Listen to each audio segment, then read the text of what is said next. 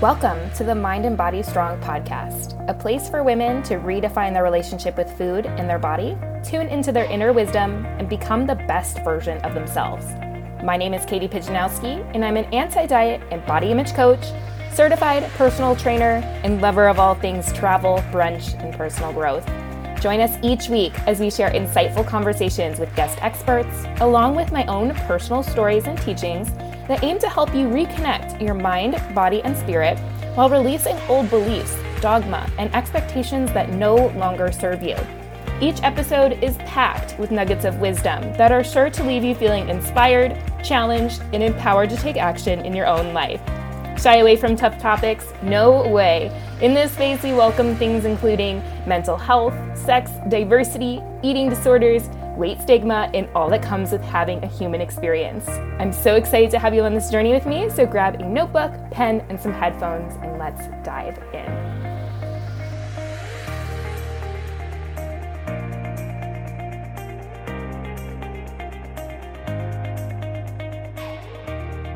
Hey, hey, my friends. It is episode 110. I cannot believe it. This is so exciting. I love to see this podcast grow and to continue to bring on more and more amazing conversations and guests, and today is no different. Today, I'm bringing to you my friend Jessica Hammock, who I actually met through a networking group that I'm a part of here called Polka Dot Powerhouse. And we had an incredible lunch get together, and she was explaining to me all the work that she does and how she was able to really get into that. And I just was so, so amazed with the way that she was able to talk about really hard topics like trauma in a way that was so accessible. So, I want to read you her quick bio before we get into this episode. So, Jessica Hammock has a master's of science in counseling from Texas A&M Commerce. She's a licensed professional counselor, certified school counselor, and certified trauma specialist. She currently serves as the Director of Behavioral and Mental Health for Responsive Education Solutions Charter School, one of the largest charters in Texas, with over 75 campuses across the state. She also is the founder of Vibrant Voice, a private practice that meets with clients of all stages of healing. Jessica is passionate about emotional wellness. She endeavors to teach others about emotional health, empowers them to break free of what is holding them back, and connects them with their voice of freedom. And I just love her enthusiasm and the way that she was able to break down some of these things like trauma and how those things happen and define them so simply in a way that we can understand, which I think trauma can be something that can feel really hard to talk about. And Jessica just brings it with such this powerful voice and these amazing visuals to really help you understand what it is and also the ways that you can also help to heal it. So I'm so excited for this conversation today and let's jump in to the episode. Okay, welcome to the Mind and Body Strong podcast, Jessica Hammock. Yay, I'm so excited to be here. Yay, super excited. So, for my audience out there, you would have already heard the introduction, but Jessica and I are connected through a group that we're a part of here in Dallas called Polka Dot Powerhouse. And I got the amazing opportunity to get to sit down with her for lunch and just hear all about her her story into like the work that she gets to do. And I was just so like just in like just so just so excited about how she was describing it and the way that she knows how to just navigate trauma which i think is something that i'm really interested in learning about.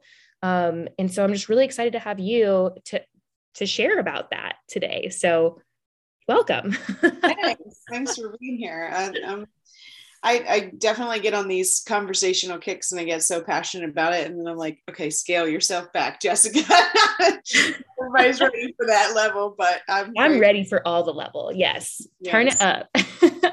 but I'm sure um, and I want to hear like your full story too. But for my audience, so that we can get everything started, I'd love for you to share a little bit about you and your background and how you got into doing the work that you're doing, and we'll go from there definitely you know some people i think start out in life with this great like mindset of like this is where i want to go and this is the career path i want to be on. My life um, sort of had that. I actually just wanted to be a stay-at-home mom. I didn't want to actually work or do anything else. Just want to have kids and hang out. Um, life said yeah no right not right now for a while actually. Um, and so but what i realized along the way so i grew up in a pretty conservative religious faith-based family and um, there were a lot of expectations on me and what i kind of picked up later looking back was that it really wasn't so much about the faith or the religious side of things but um, i i more about my personality mm-hmm. and my personality and, and studying stuff now looking back i'll say that I sustained a lot of emotional damage and trauma to mm-hmm. who I was and and basically my identity. Mm-hmm. And so that stored in my mind as something that said that I was bad or wrong, wasn't good enough, didn't mm-hmm. have the right pieces, all that stuff, which led me to pour myself into education and doing something or learning something. Like if I can achieve this thing, then I will be good enough. You know, all those mantras that we actually pick up along the way because of somebody else's expectations. Yeah. But uh, so that led me to um, deciding to be a teacher. At first, I was in education and um, transitioned here to Texas for a while and was having a hard time getting a job. And so I ended up working with kids from the perspective of sort of like social emotional aspect. and what I would see is this huge gap between students and kids learning and how that all these emotional aspects of their life stood in the way of them being successful at learning.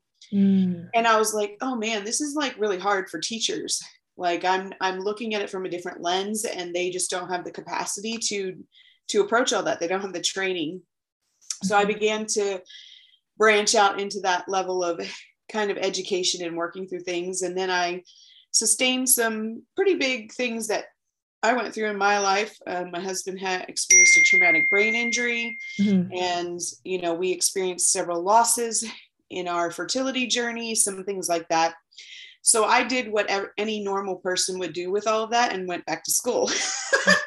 Instead of saying like, "Hey, I need to take care of myself," I'm like, "No, let's not even think about that."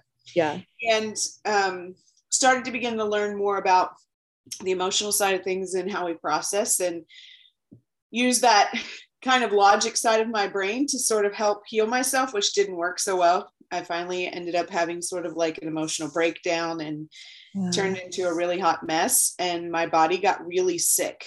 Uh, mm-hmm. Physically, I got really, really sick to the point where I was almost like at, I had several doctor consults and um, different things like that, and felt like they were basically saying you're at the point where we're going to admit you to the hospital and put you on a bunch of IVs to keep you alive.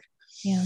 And that was sort of a real wake up call for me like okay, clearly there's a lot of undealt with stuff and undealt with things to show up in our lives in a bunch of different ways. And at that point I kind of took a different pers- approach to say I I need to figure out where I went wrong in life, where I showed up wrong, right? Mm-hmm what I ended up discovering was kind of this idea of who I actually was in this world, what I show up as, and really learning about relationships, trauma, stored beliefs, thoughts, all those things. Mm-hmm. So I am a licensed counselor now because of, as a result of all that, but I really focused a lot on trauma. So I got a, a special um, a certification as a trauma specialist mm-hmm. and began to really step back and say, oh my gosh, what in the world? mm-hmm. But it mm-hmm. helped me kind of, first of all, release a lot of stuff that I'd picked up that wasn't true. And then also just process all the places in my life where I experienced so much hurt and pain. Mm-hmm. And now I'm at a place where, you know, I really want to help other people have that perspective and understanding so that they can release things and expectations they hold on themselves and moving forward. I spend a lot of time working with students in school, but young women, because I find so much that we all have experienced something that is traumatic to us, which I can talk about the definition of trauma. It's different mm-hmm. than what most think. Mm-hmm. But um, I see it so much in women in our beliefs about ourselves and how we function.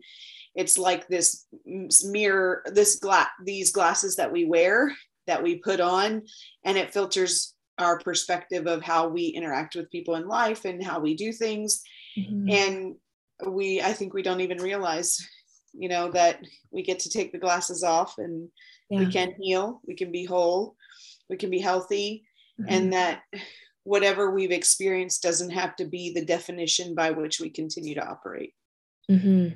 oh so, oh my gosh i love all of this i'm like over here writing a page of notes already because yeah. i just love how the progression of your your journey went and all of the little different moments that you were able to to highlight there. One in particular that i want to go back to is like what kind of led you into working with with kids in like their emotional noticing the mo- emotional needs? It sounded like there was this belief system that was early on of like i am bad and wrong i'm not enough and that led to okay i'm going to pour into education.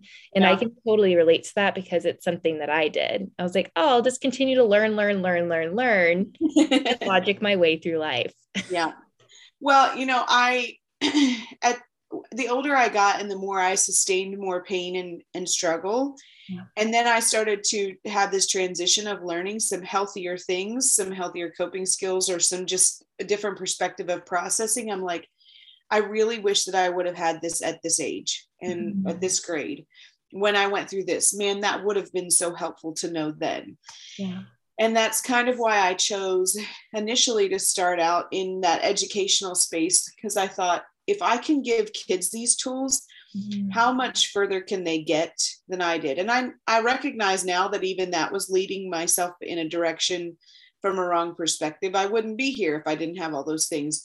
But at the same time, I would love to interact with kids for them to know and understand truth that I never had access to in terms of resources or teaching or training. And the world has definitely come a, a, much longer way in saying, okay, everybody needs to be aware of this stuff now. Like trauma has definitely transitioned to be so much in the buzzword categories of all that we talk about. But at the mm-hmm. same time, I think it's still so new that it's like throwing around a language to fit in without really understanding how to walk it out and how to use skills and tools and perspectives to be successful and release things. And so that's just mm-hmm. kind of what started me on the process. And then when I was in the early days of my teaching, it was like some days I'm like, why are we even doing math today? Because we're not going to accomplish math. And I began to see more and more students experiencing those outbursts of behavior and breakdowns. And I'm like, this is not a behavior management issue. This is truly a heart issue that they're in a lot of pain.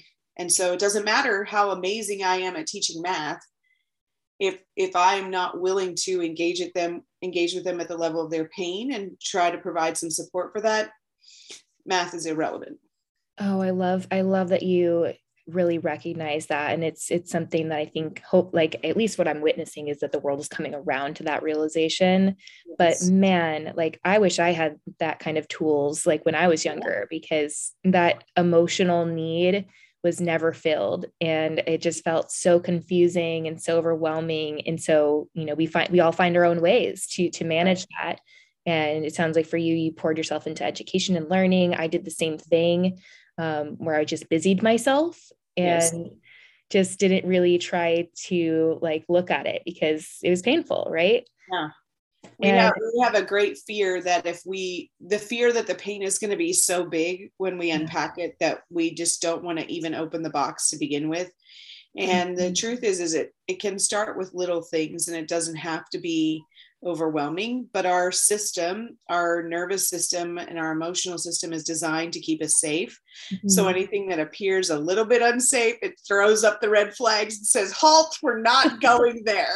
yeah, absolutely. So, yeah yeah no it makes a lot of sense why like our human brain like does that where it's like oh man like it's trying to like protect us but at the same time if we don't manage those emotions and actually release them which you said a couple of times it's yeah. just going to fester and just become these outbursts um, whether you're you know a kid in the classroom or an adult like having a Absolutely. conversation with someone right um, so i think that this would be a great time to actually define trauma since we have brought it up and so that way people can understand deeper like what we're talking about and where we're leading.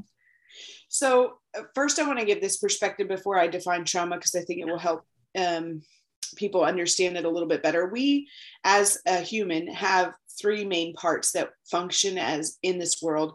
We have the heart part of us which i call the spirit. It's kind of the the main feelings and desires and things we sort of operate out from that heart piece of us is the most internal piece. Some people will say that they have feelings of intuition or in their gut. That's kind of that spirit piece of them their being. Mm-hmm. and that is connected actually scientifically if you study it out from brain waves connect that heart spirit part of us to our soul which is our mind will and emotions it's the thing that hangs out between our ears are it's stored in our brain mm-hmm. so that mind will and emotions has a an actual brainwave connection to our spirit but then that my so our spirit is connected to our soul and mm-hmm. that those pieces are connected to our body yeah. and so typically what happens um, is we have an experience that we experience in our heart and that wounding or, or event is stored in our heart. And then our mind is the logic piece of things that tries to reason through things and then the body is kind of like the the ultimate house of it all. Mm-hmm. and so trauma is something that for those that don't know the reason we have diagnosis related to trauma and things like that is they needed money to study it a long time ago. So they gave it um, the term of a disorder, but what it actually is is an injury to mm-hmm. our system. And the injury to our system is caused because we have experienced a break or um, a separation in our relationship or expectation with another person or situation. Mm-hmm. So, for example, some people say, Well, I have trauma from a car accident. Well, you expected to have a normal car ride to work and the event happened where you were in a car accident. So it caused a break in that expectation or situation or event. Mm-hmm. and that in our brains in our minds actually we have two two types of memories in what we store and one is our linguistic memory. It's our it's the story uh, part of our memory it's the narrative part of our memory. And then we have that experiential, emotional side of our memory. And those two things, for everything that we experience, go together like a zipper. Mm-hmm. And they tell the story of what happened and how we felt and per- what we perceived through it. When you experience that break, those two unzip themselves mm-hmm. and they are stored in separate compartments almost. So that trauma has occurred because those things have unzipped themselves and the beauty of it is is that even though it was an injury it can heal and part of the healing process is zipping those two things back together in our mind mm-hmm. and repairing any pain that we've experienced from the heart side of things and trauma is because it's caused from that break in relationship or expectation can be healed through mm-hmm. relationships and i think that's one of the biggest pieces that we haven't spent the most time talking about is that good supportive relationships whether that's even the relationship we have with ourselves or with healthy support system or practitioners or things like that can allow those injuries inside of us to heal mm-hmm. yeah what really stood out to me was this visual that you created of like the narrative piece of that trauma like story and then the experiential part and that also includes like more the emotional side is that right yeah. yeah. and so it shows up a lot of times people will say oh i have nightmares or i have like so i have nightmares or i have intrusive thoughts or things that come in that's actually our body's signal to us to say hey uh, we need to take care of this we need to put it back mm-hmm. together in its right place so nightmares night terrors like intrusive dreams things that wake us up is that piece trying to escape. The other thing is that we can experience body responses. Maybe we have a lot of shaking in our body. Maybe we have mm. um, extreme like heart palpitations in our body, pain in our body. We have headaches, things like that it's our system, our nervous system saying, I have this stored energy related to this experience and it needs put together with something. I need to repair it. Mm-hmm. And so when we can begin to tell our story in a safe space and we create safe body kind of ways to calm ourselves and, and tell our story and put it together with those experiences, our our system will actually let go of those trauma responses that are stored in our body. Mm-hmm.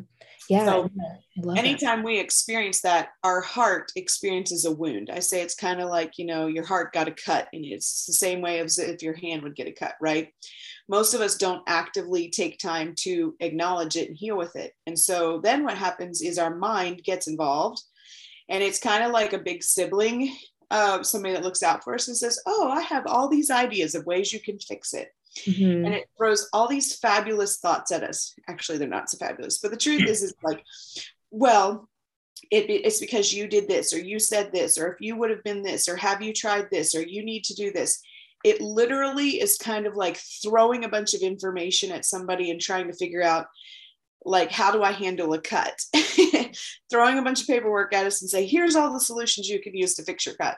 Mm-hmm. and so the heart is like i don't know. I don't want to do any of that. It just hurts. Okay? Mm-hmm. and so we do that for so long and then the body is kind of like the ultimate overseer big sibling is like listen I am done with the two of you arguing back and forth, trying to fix this problem. I'm shutting this party down. Yeah. And it gets involved. And it's like that's when we fear experience the most physical symptoms where we have heart palpitations or we have headaches or chest pain or some stomach digestion. Because when we experience trauma in our system, our adrenaline and cortisol in our body actually rushes to our arms and legs. And because it's like, hey, you need to save yourself. The goal is to get out alive, right? Yeah. But the truth is, is it also puts into sleep mode um, our digestive system, and mm-hmm. for for women listening, it does it for men too, but women notice it on a bigger scale. It puts to sleep mode our reproductive system because mm-hmm. we don't need to have any feminine stuff taken over and using up energy if we're trying to stay alive. So it can affect our cycles it, it, can, it can affect our hormones and how we function. Yeah. Um, so many women that experience things in that area. That's why they say if you're having struggles, you need to address your stress.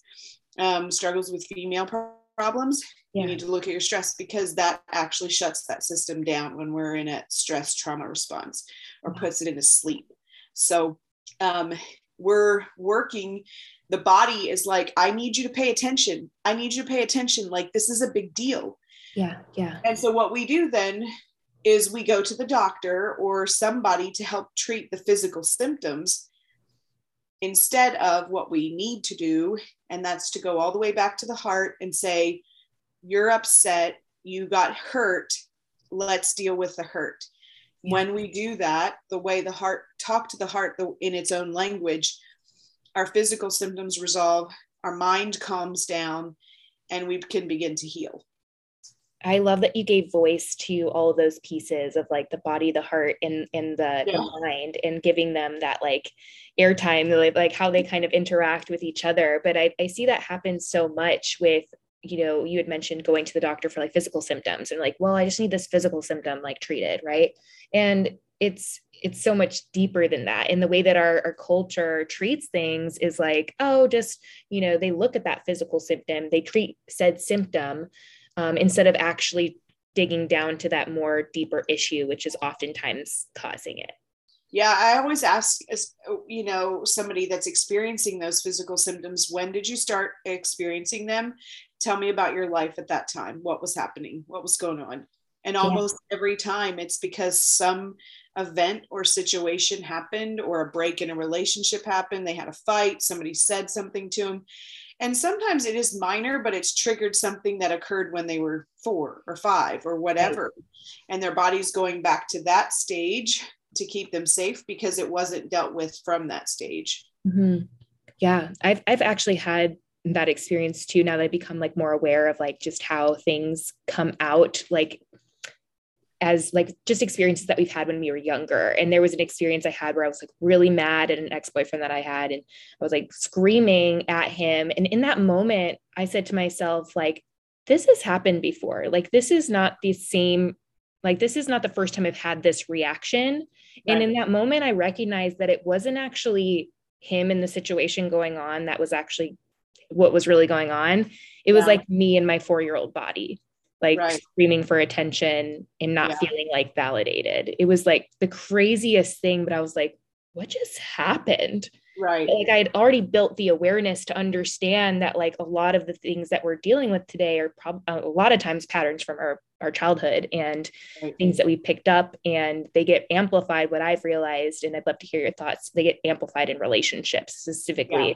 romantic ones yeah uh, because i think a lot of times we're looking the heart is still looking to resolve the pain it felt from that relationship so it's seeking out other relationships to heal it so if we had um in we've had like tra- trauma from a relationship like from a father figure for instance it's going to look for another male that mm-hmm. may have the same characteristics or tendencies in order for us to kind of create a healthy scenario one to convince ourselves that we're not bad or wrong that we deserve to have healthy relationships when that's not necessarily the way to do that but we enter in these relationships trying to repair the damage, the injury that we've sustained a long time ago.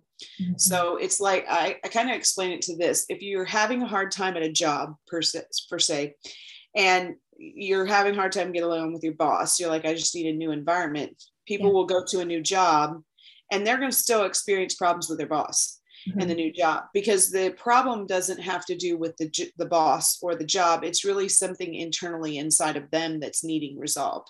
And we do the same thing with any type of relationship really. It's it's recognizing internally where did this start for me?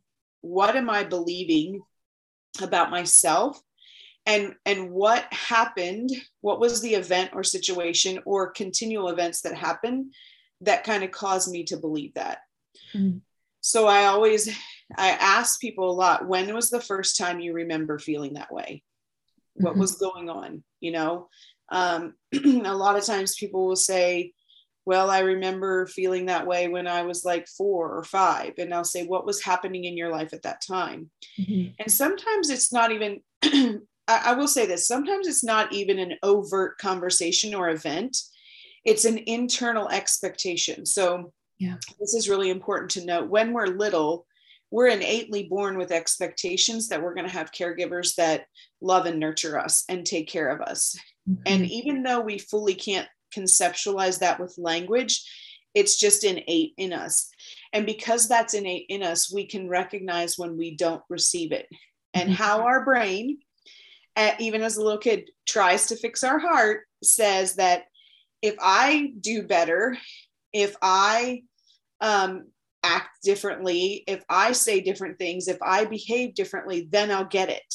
Yeah. We put the responsibility on ourselves because we don't have the level of logic and reasoning to say, these people are broken.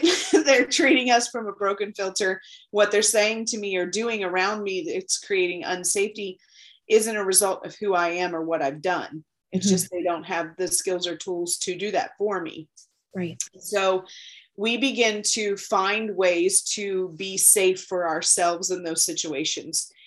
And that's what triggers what happens when you're 26 and you're in a terrible relationship. All of a sudden, you're like, wait a minute, this shows up again. I'm doing what? And that's why it's important to think about where did this start for me? What was going on? Mm-hmm. What was I thinking and feeling and believing? You know, you, I do talk to kids a lot, I talk to teenagers a lot. Mm-hmm. I can't tell you, like in the situation where parents get divorced, the number of them that feel guilty or responsible for it. Mm-hmm. And it doesn't matter how often or how it's communicated to, stu- to kids that it's not their fault and they did nothing wrong. It's just the way the logic processes in their brain. I must have said or done something wrong to cause this to happen. Mm-hmm. They don't have the connections yet to recognize that adults have their own ability to make choices in relationships. Adults have their own hurts that they have to heal from and communicate through. It has no connection to who you are. Yeah. But that that's that's what i see repeating patterns in relationships a lot. So if you're having that it's it's being willing to stop and saying where where did this thing happen to me that these memories unzipped for me mm-hmm. and we we we do have to spend some time letting ourselves off the hook and saying like so it's kind of like this great courtroom that takes place in our head yeah and i i love to tell people about the courtroom we do it without even this is how the mind helps us yeah. not in a very good actual way helping us. But what happens is the mind um, will say to us, okay, we have this prosecuting attorney that's trying to work on getting this resolved for us. So mm-hmm. they have a lot of information, a lot of facts and evidence. Usually it's false evidence. That's where we say it's fear, false evidence that appears real. Mm-hmm. They pull out parts of truth or parts of stories, parts of conversation, and they they just accuse us all day in our head. Well, you know, you should have said it this way, or you should have done it this way, and you didn't do this. Da, da, da, da, da, da. And they go through this long line laundry list of accusations, presenting all these things as facts. And because we haven't take time to stop and examine what's in there and where the pain's coming from, we're like, that must be true. And so mm. we hand the case right off to the judge and the jury. The jury says, yes, you're guilty. You mm-hmm. must be the problem. The judge issues the sentence, and then we punish ourselves with a sentence. Yeah. The problem is we never included the defense attorney in that whole loop. Mm-hmm. And the defense attorney would say, yes, but you were four years old when this happened, or you didn't have access to that information. They didn't have any tools it's not your responsibility for your parents' choices or what happened to you. If you, I, I find so much teens and adults with a lot of sexual assault or molestation or things like that very painful situations that they endured that mm-hmm. blame themselves and i say to them did you do anything morally legally or ethically wrong and they're like no then it's not your fault that mm-hmm. happened to you. Somebody made some choices that impacted you in a very negative way. And we never let the defense attorney stand up and say, it's not your fault. Mm-hmm. And so until we're willing to stop and kind of check that loop and allow the defense attorney to speak on our behalf, that we can say, is it really, am I really at fault here? Did I really do anything wrong? Yeah. And obviously, there are some things that we do, like if you stole a bunch of groceries from the convenience store. You probably not a great idea. that's that's something that's legally wrong. So you come back, right? Yeah. But most, I, I would say like 99.9% of the people I deal with are like, no, I didn't do anything legally wrong. Mm-hmm. Why are you holding yourself captive then to something mm-hmm. that you didn't do? And that's really the piece that shame enters in yeah. and partners with everything to try to say, hey, you know, like it's your fault, you're bad or wrong because somebody else did this to you. Mm-hmm. And we keep playing that loop and we play it and we play it, we play it. And what we're really searching for in those relationship pieces and the places where we continue to stay, sustain trauma or trauma continues to show up mm-hmm. is we're ultimately looking for someone to be our defense attorney.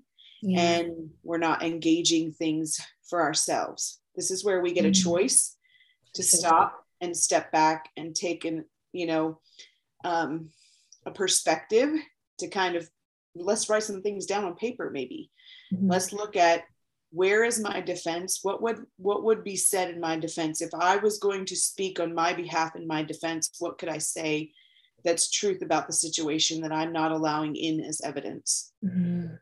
Mm-hmm. i love this entire like visual of the courtroom and finding that that loop and just really taking that like finding it and then like, stopping it and being like okay um yeah. like where is the defense attorney in this because like hello like yeah. they need to to speak forward and to to recognize that okay specifically in those types of examples like yeah i didn't have the tools i was 3 or 4 or however old and i didn't do anything morally legally wrong and. I thought the last piece that you said was so interesting is that we, like, specifically in relationships, will look to fill that position of defense attorney because we haven't learned to fill that ourselves. Yeah. Wow. That like really hit me. and sometimes the people we find aren't really good at defense. Yeah. you know, they're operating from their own set of traumas and things like that. It's, you know, I, I think that it's kind of like also keeping in mind that sometimes why that happens is because we have we make you know our our activation thought centering in our brain encounters over 70,000 thoughts a day. Mm-hmm. So some of how we function is a is an automation. Right. And for your your mind your body perspective people they might appreciate it from this perspective. Um, we just came through this great Christmas New Year's time, right? Mm-hmm. and for a lot of people it's like you experience all the goodness of food and the amazingness of sweets and all these things right and so mm-hmm. i kind of explain to people like this so christmas eve you go to this party you're with all your friends and you have they have your favorite dessert on hand and so you walk up to the table and you're like oh but it's christmas eve i'm just going to eat this one time it'll be mm-hmm. I, i'll be better you know just let me get through the holidays kind of thing so you say yes to a, a question or a decision. You make a decision, you say yes to it, and you enjoy it, and it's fine. Then Christmas Day shows shows up, and you go wherever you go, and you know, great great Aunt Edna came and she brought your favorite Christmas dessert, right? Mm-hmm. And so you're like, you're like, I'm not going to eat too much because I want to experience great Aunt Edna's dessert. I don't know how long I'll get to do that. So again, it's kind of this question in your brain: Will I have dessert? And you say yes to it. Mm-hmm the day after Christmas, you get invited out last minute and you're going out for like coffee or drinks with your friends. It's just kind of like a final wrap up to the whole weekend or whatever. And they're like, hey, we should all split desserts. And you're like, oh, you know, like it's not Monday yet. It's not a new routine yet. Sure, let's say, I'll say yes to it. I'm not going to have a whole one. I'm just going to have some. Basically, you've said yes to a new decision for a few days in a row. And for mm-hmm. some things, it can take a little longer, but you said yes enough that Monday shows up and um, your coworker brings a bunch of extra leftover desserts from Christmas back to the office, and you're not even asking yourself anymore. You're just loading it on your plate and having a few bites. Mm-hmm. So you start to automatically say yes to thoughts and to decisions that you might not have the week before. Mm-hmm. And by the next next thing you know, you're knee deep into having dessert every single meal or every single day and justifying it and all of a sudden it's kind of like the fight you mentioned it explodes on you and you're like wait a minute why am i eating so much sugar i need to change my behaviors yeah. you know and and something else triggers it maybe the environment around you or all the new year's ads and then you're like okay i'm going to make a change i'm going to do this right now and it takes some intentionality to go back and retrain your brain to say i'm not going to say yes every single time now mm-hmm. that's how we automate trauma responses and letting other people play defense for us mm. because we might have tried it a time or two in the past didn't have skills didn't have tools didn't have knowledge and information to to be a solid defense attorney for ourselves and so we just kept saying yes to other people doing it for us or unhealthy mm. things being presented yeah. that by the time it happens now those decisions and thoughts are on automation yeah, yeah. It's like in that food situation, it's like, oh, I'm just going to leave it up to whoever decides to bring whatever they're bringing. And then I'm just going to, I just am so used to saying yes that I don't even know if I even really want this at this point. And this is something I find with my clients. It's like when they realize, like, okay, I can actually have, like, there's no like limits on food, but I don't even know what I really want. Yes. And because they're so used to just saying yes to things and they're in that habit thought loop. And so backing up and, and finding that new thought process, it takes a lot of time. It can be a little uncomfortable. And that's where, you know, um, we talk about new routines going mm-hmm. into new year and things yeah. like that.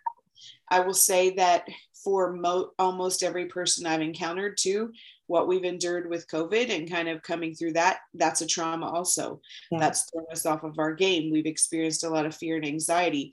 So, trauma responses that maybe we had thought we dealt with or we had started a new routine for have, have been sort of re triggered. Relationship things have been re triggered we are operating a lot of times from just automation. Okay, the dessert's here, it's showing up, I'm going to have it. The mm-hmm. fear's here, it's showing up, I'm going to engage it. I'm going to yeah. let those thoughts and things guide me because going back to where we started at the beginning, that idea of what working through pain is is so big and fearful and is scary for us that we don't even want to start the process. Yep and there's just not evidence to support that. There's mm-hmm. really not. And i tell people first of all you're worth doing the work.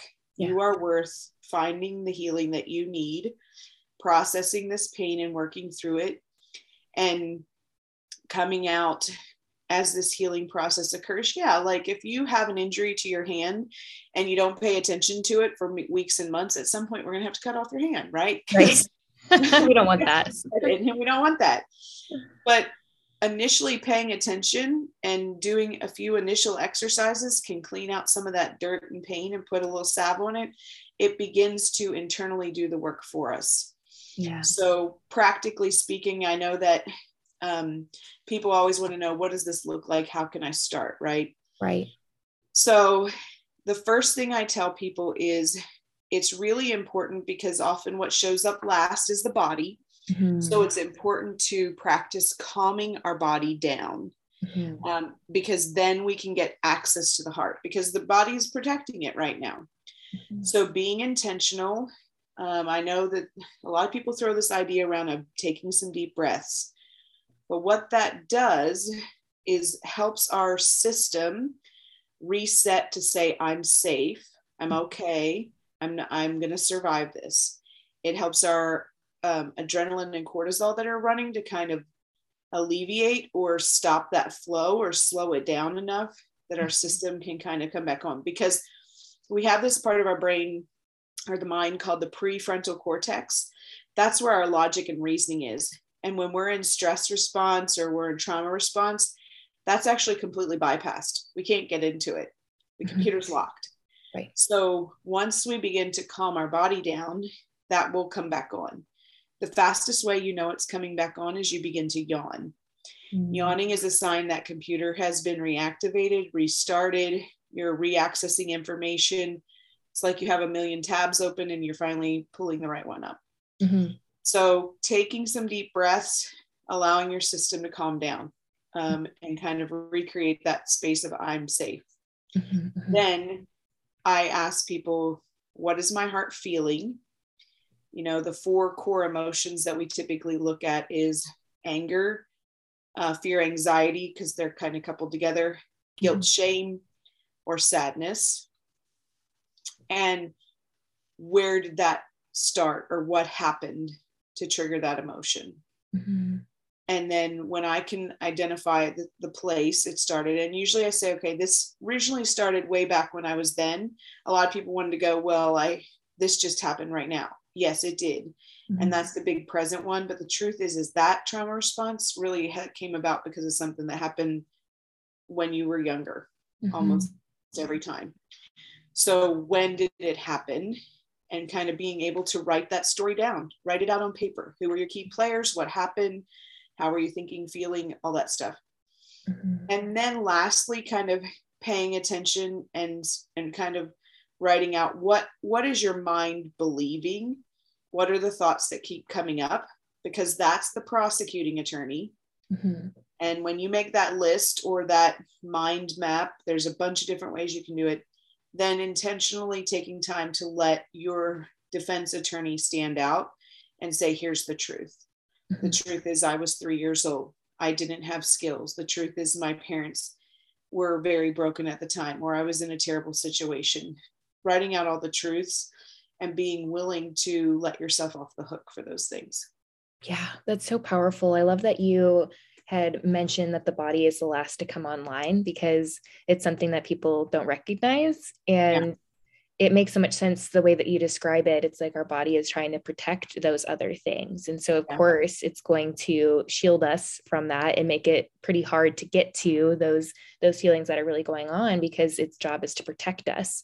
And I Yeah. think that so many people who are going back to like the physical symptoms of how this can manifest and kind of lead us back to actually addressing what's really going on, I find that a lot of people will kind of layer judgment and shame on top of those physical symptoms, which maybe block them from even going deeper. Yeah. Yeah, it's like this battle back and forth. I think the mind and the body get in into a, a little war trying to protect the heart. And the intentions are all good, right? The intentions of all those pieces of us are all good. It's really trying to help us heal. Everything that is showing up is a way is in it's like a bullhorn of saying, you can heal. It's okay to heal. You need to do this. Yeah. But we get we uh, it's kind of looking at ourselves from an outside perspective and we target the things that feel the safe safest which is oftentimes starting with body symptoms we target those first Mm. it going to doctors or you know some people were like i just need to work out. I just need to do this. I just need to do that. And that's those things in and of themselves aren't bad or wrong right? Um, sometimes we need a little support in working through it.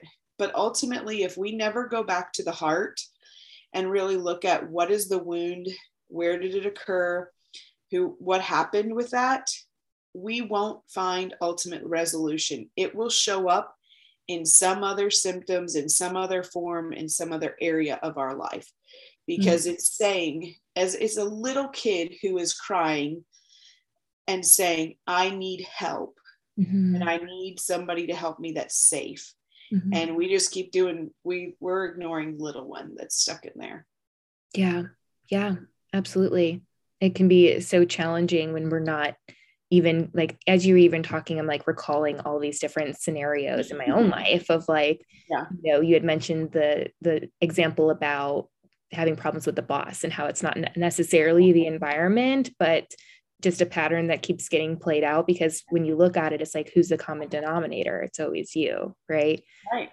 and it could be simple things too like i really challenge people to think about it doesn't have to be big scale things it could be things mm-hmm. like you moved houses Maybe mm-hmm. you moved towns. That can be a trigger.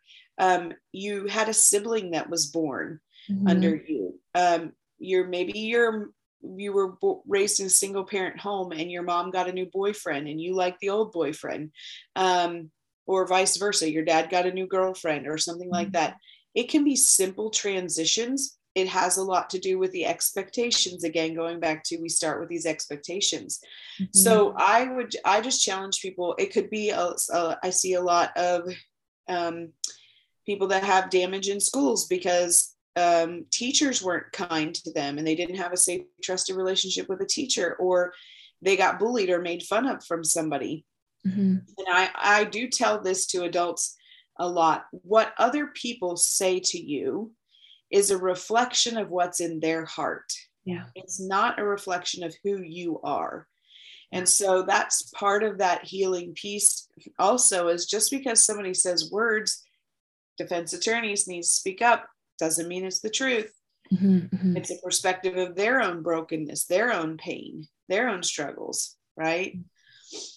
So and all these little things in our society as a whole is beginning to recognize more of what those things are but it's it's dismissive of them or it's categorizing of them and the truth is it could be any one of those things mm-hmm. if you want a good perspective of it and kind of how it plays out if you haven't watched the movie inside out from pixar mm-hmm. it's a great perspective of some of the internal stuff that does happen mm-hmm. um, but moving is one that i encounter a lot that kids experience and parents and people are dismissive they'll make new friends they're mm-hmm. you know they're resilient they're this or that those pieces don't matter if we don't actually help them process how it felt for them to experience that move.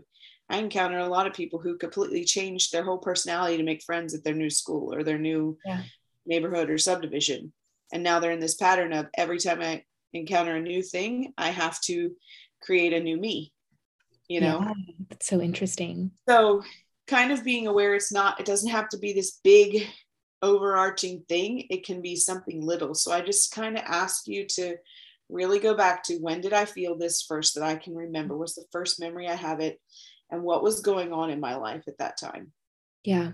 Yeah. I think going back to those roots is is a fantastic place to start. Yeah. it's something that i like recently learned how to do like maybe three years ago now where i was like oh wow. Like this is something i didn't know i needed and for all the listeners out there who might be a little bit adverse to this, because I definitely had the belief of like, I need to figure this out all on my own, because that's yeah. something that I got from my parents. Yeah. And um, I still witness that in them today, which is interesting. And I've been like, hmm, like what is what is it in you that's resisting like needing, like getting help, you know? Yeah. And now like I don't see for myself, like I need that support. And I've been so blessed to have those safe mentors in my life starting with like I had a couple counselors, I've had a couple of really amazing coaches who are very trauma informed and yeah. this the safe space they gave me to just have my experience and kind of do that that zippering effect yes. that you had mentioned is something that like is so impactful, something I never knew I needed, but that has been so helpful. Yeah. I think generationally, especially depending on what generation you grew up in, it mm-hmm part of how we got to the place where we're at now even is that generations started out when you think of generations in the depression time period their basic skill set was we have to survive life mm-hmm. today. You know we have to do we have food today to survive? Do we have a place to live today to survive? And then it transitioned into the next generation where they didn't have to worry about do we have food today mm-hmm. but it still was uncomfortable there wasn't like all these luxuries and things like that so there was this mentality of we don't have time to deal with crazy emotions and crazy people we still have to work hard to right. maintain this you know not ease of life, but maintain actual survival stuff. Mm-hmm. So it wasn't basic survival. It was a little bit better, but it was still like you have to stay engaged and work hard. So you don't have time to acknowledge emotions. Yep. And then it moved into this generation of it. Essentially, every generation since that era has made it, e- tried to make it easier for the ones coming after them. Right. Okay. So then we have this generation of they've excelled in business and in life. They have houses, they have nice jobs, they have pension plans and so our, they don't have to work as hard as their parents did. But we're still not talking about emotional things because, like, nobody needed to do it before us. So why do we need to do it? Right. Yep. My parents' generation, I'm pretty sure. yeah. And then we transition into, you know, your generation, my generation, kind of that time period a little bit more where now we have access to like nobody really worries about food mm-hmm. and we have access to good jobs you need to go to school mm-hmm. so you can get a better job mm-hmm. and get paid more money but we're also going to add in some excess luxuries like cable tv and you know netflix and cell phones and some of those things yeah. and and experiencing that and then we have the generation under us that doesn't ever have to worry about food, has no idea where food comes from, knows that they just go to the store and they have instant access to everything. So basic survival skills are out the window, mm-hmm. constant distractions with social media and experiencing the best of everything, which has left them at this place where there's no sense of responsibility for anything in life. So all that they have is a ton of emotions and things about their identity because they haven't actually taken steps to be productive or purposeful even from little kids. They don't have most most kids don't have chores or activities they participate in that provide some sense of belonging even at a young age. Right. And so we've completely spun out of control where everybody wants instantaneous access to it. And my generation and your generation the ones a little bit under us are kind of like we don't know how to deal with any of this emotional stuff but we think it's important to deal with. But yeah. also we don't even need to focus on survival. We need to just focus on the emotional part. Yep. And it's kind of this, it's continuing to spiral and grow because there's no part of us that really, for the for the majority of your audience, they're not going to worry about how do I have food today? Where does food come from? And so the trauma was still occurring back in the depression. It's just they were so focused on survival only, yep. they didn't have time to spare to actually need to focus on it. And so, as we've gotten more and more comfortable in our survival, we have more and more time to allocate our attention to other things. We've added on things that make it a bigger struggle to find those places. And so, it's really important to get support no matter what age you are. Mm-hmm. We all have some kind of trauma we've experienced, no matter if it's big or small or in between. Yeah. It does affect our relationships. We all need healing.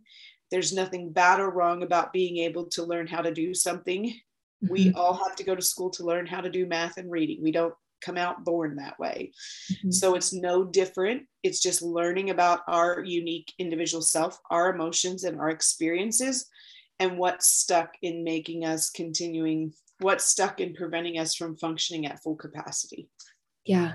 Oh my gosh. I'm just like blown away about how you're able to connect all the dots when it comes to some of these things that might feel very very new to some of my listeners. And i think the way that you were able to give so many great visuals really makes it accessible to to anyone. And i'm just i'm so excited to get to share this you ah, i just i just love this episode so um, is there any last thoughts that you have that you feel like you still want to share or that you just want to reiterate from our time together i would just say if you had I, I would ask every person to pause take an overview look at their life kind of from a timeline perspective and look at are there behaviors pat are there patterns in emotions or situations that keep reoccurring. Mm-hmm. That is a sign that we need to have things that we deal with. The trauma is showing up, whether it's in relationships, job situations, businesses that we have our own or run.